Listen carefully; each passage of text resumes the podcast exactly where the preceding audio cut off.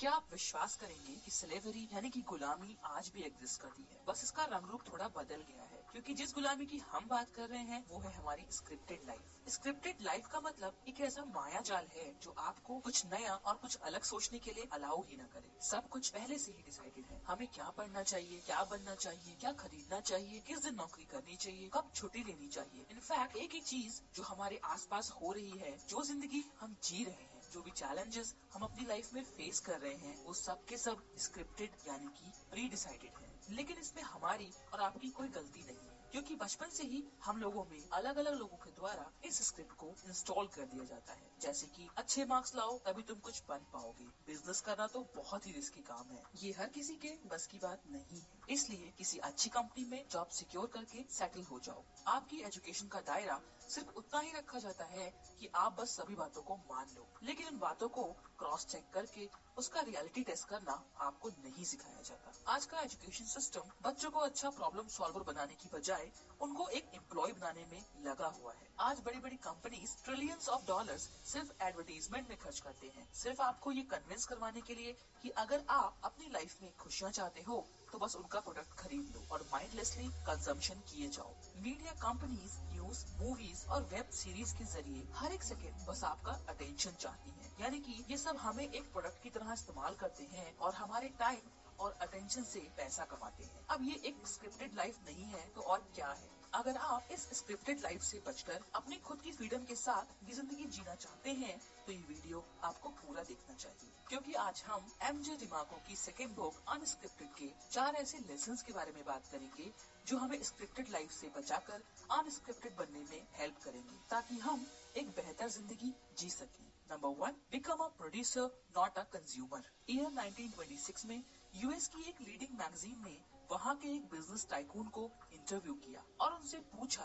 कि आपने अपने एम्प्लॉयज़ को सेम सैलरी देते हुए भी सैटरडे और संडे दो दिन की छुट्टी देना क्यों स्टार्ट किया? इस पर उस बिजनेसमैन का जवाब था consumption powers the scripted mechanism यानी कि वर्कर्स ही सब कुछ बनाते हैं और यही लोग उसे कंज्यूम भी करते हैं। तो अगर इन्हें ज़्यादा छुट्टी दी जाएगी तो ये ज़्यादा शॉपिंग करेंगे, बाहर खाना खाने जाएँगे, घूमने जाएँगे अलग अलग सर्विसेज़ ट्राई करेंगे, जिससे कंजम्पशन बढ़ेगा और डिमांड भी बढ़ेगी। और उस डिमांड को पूरा करवाने के लिए हम उनसे ही ज़्यादा प्रोडक्शन करवाएँगे, जिससे हमारा प्रॉफिट बढ़ेगा और ये लोग ऐसे ही ज़िंदगी भर हमारे लिए काम करते रहेंगे। अगर आपको एक एक्सपेंसिव स्मार्टफ़ोन खरीदने के लिए आपकी एक महीने की सैलरी खर्च करनी पड़ती है तो याद रखिए, वो एक महीने आपने खुद के लिए नहीं, बल्कि उस स्मार्टफ़ोन कंपनी के लिए काम किया है। और अगर आप इस ट्रैप से बचना चाहते हैं तो आपको एक माइंडलेस कंज्यूमर से एक इंटेलिजेंट और इनोवेटिव प्रोड्यूसर बनना पड़ेगा। मतलब दिन भर किसी और की एड देखकर उनका सामान खरीदने की बजाय खुद कुछ बनाना पड़ेगा। जो भी सामान आप बाहर से खरीदते हो, उसे एज अ सैंपल स्टडी करो कि उस कंपनी ने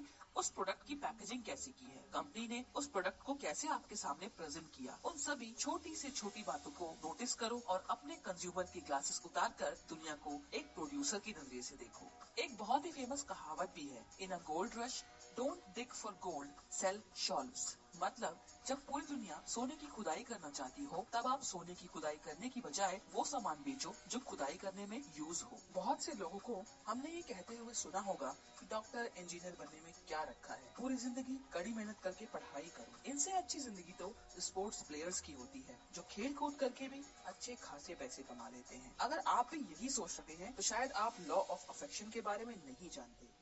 इस लॉ के अकॉर्डिंग आप जितना लोगों को पॉजिटिवली अफेक्ट करोगे, उतना ही ज़्यादा आप पैसा कमाओगे। इसलिए स्पोर्ट्स प्लेयर्स सेलिब्रिटीज और फ़िल्म स्टार्स इन सभी की फ़ैन फॉलोइंग इतनी ज़्यादा होती है, लोग टिकट लेकर इनका खेल, इनकी मूवीज़ और इनके शोज़ देखने जाते हैं और लाखों लोग इनके एंडोर्स किए हुए प्रोडक्ट्स को खरीदते हैं। हमारी इकोनॉमी के लिए ये प्लेयर्स फ़िल्म स्टार्स और सेलिब्रिटीज एक मनी मेकिंग मशीन है। वो लाखों लोगों को अफेक्ट करके मिलियंस ऑफ़ डॉलर्स अर्न कर पाते हैं। लॉ ऑफ़ अफेक्शन कहता है कि एक मिलियन डॉलर आप दो तरीकों से अर्न कर सकते हो। एक है affect a lot of people जिसे हम स्केल कहते हैं, और एक है अफेक्ट पीपल अ लॉट जिसे हम मैग्नीट्यूड कहते हैं। स्केल का मतलब है टेन डॉलर का प्रोडक्ट एक लाख लोगों को बेचना, और मैग्नीट्यूड का मतलब है एक लाख डॉलर का प्रोडक्ट दस लोगों को बेचना। जितने भी लग्जरियस ब्रांड हैं, चाहे वो ऑटोमोबाइल सेगमेंट में हो, या रिटेल या फिर लाइफ स्टाइल में हो, वो सभी मैग्नीट्यूड टेक्निक का इस्तेमाल करती है। अगर आप भी अपना कोई बिज़नेस स्टार्ट करना चाहते हो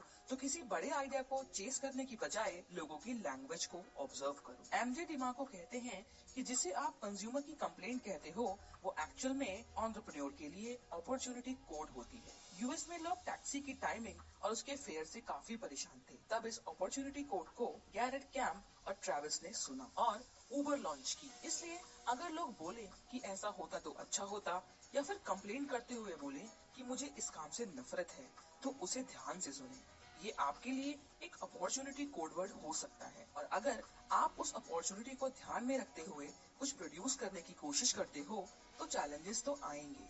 और इसका सोल्यूशन आपको नेक्स्ट प्रिंसिपल में मिलेगा, जो है don't chase events follow the process अगर आप टीवी पर या किसी लाइव शो में कोई स्टनिंग परफॉर्मेंस देखते हो तो वो पर्दे के पीछे किसी की घंटों की गई मेहनत का रिज़ल्ट है। एक स्क्रिप्टेड लाइफ जीने वाले को बस उतना ही दिखता है जितना सामने होता है। उनको लगता है कि कुछ यंगस्टर अचानक ही एक ऐसा ऐप बना लेते हैं जिनसे एक मल्टी मिलियन डॉलर कंपनी बन जाती है। लेकिन वास्तव में ऐसा नहीं होता। हर एक अचीवमेंट के पीछे सालों की कड़ी मेहनत छुपी होती है, जो ज़्यादातर लोगों को नहीं दिखती। आगे ऑथर एक्शन फेकिंग की बात करते हुए कहते हैं कि कुछ लोग ऐसे भी होते हैं जिनको अगर कोई बिज़नेस स्टार्ट करना होता है तो वो सबसे पहले अपनी कंपनी का लोगो डिज़ाइन करवाते हैं और कार्ड छपवा कर अपने नाम के आगे फाउंडर और सीईओ लिख देते हैं। मतलब एक ऐसी कंपनी जिसका ना कोई प्रोडक्ट है, ना कस्टमर ऑथर कहते हैं कि इस एक्शन फेकिंग से आपको कोई रिज़ल्ट तो नहीं मिलेगा बस एक साइकोलॉजिकल सेटिस्फेक्शन ज़रूर मिलेगा कि मैं एक्शन ले रहा हूँ। एग्ज़ाम्पल के लिए, अगर आप जिम जाने के लिए किसी ब्रांडेड कंपनी के स्पोर्ट शूज़ को लेते हो तो ये एक्शन फेकिंग है। बल्कि आपके पास जो भी शूज़ हैं, उनको पहनकर रेगुलरली जिम जाना एक्शन टेकिंग है। इसलिए आपको एक्शन फेकर नहीं एक्शन टेकर बनना है। आइडिया उसका नहीं होता जो पहले सोचता है, बल्कि आइडिया उसका होता है जो उस पर पहले एक्शन लेता है। कंज्यूमर को इस बात से कोई फ़र्क नहीं पड़ता कि आपका बैकग्राउंड क्या है और आपने कौन सी पढ़ाई की है या आपके पास कौन सी डिग्री है। लोगों को सिर्फ़ अपनी प्रॉब्लम का बेस्ट सोल्यूशन चाहिए। Number three build a brand not just a company क्या आपके साथ ऐसा कभी हुआ है कि आपने शॉपकीपर के पास जाकर कोई चीज़ खरीदी हो और उस शॉपकीपर से आपने ये पूछा हो कि ये जो प्रोडक्ट है, उसके इन्वेंटर के पास कॉलेज डिग्री है या नहीं? ऑब्वियसली आपने बिल्कुल नहीं पूछा होगा, क्योंकि आपके लिए वो प्रोडक्ट मैटर करता है, उसके इन्वेंटर की डिग्री नहीं। आप डॉक्टर्स को भी डिग्रीज देख कर नहीं, बल्कि लोगों के रिकमेंडेशन के बेसिस पर चूज़ करते हैं। इसलिए अगर आप कुछ बिल्ड करो तो उसे सिर्फ़ एक कंपनी नहीं, एक ब्रांड बनाओ जिसको न सिर्फ़ लोग जाने, बल्कि उस पर ट्रस्ट भी करें।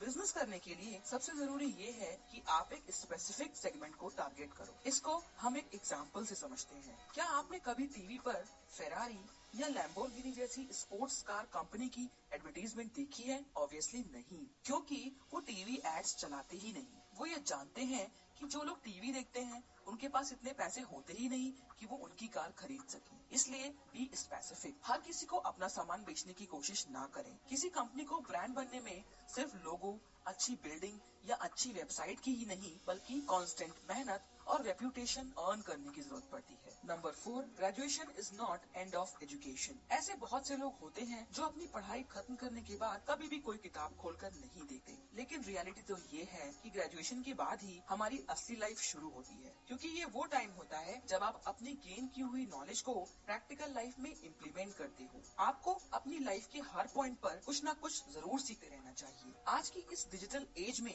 हमारे पास बहुत से ऑप्शन है, कुछ इनोवेटिव और कुछ नया सीखने के लिए। और जब आप कुछ नया सीखोगे, तब जाकर आपको ये पता चल जाएगा कि अभी भी बहुत कुछ बाकी है सीखने को। तो ये थे वो चार लेसन जो हमने एम जे डी मार्को की बुक अनस्क्रिप्टेड से सीखे हैं। ये ऐसे लेसन हैं जो हमें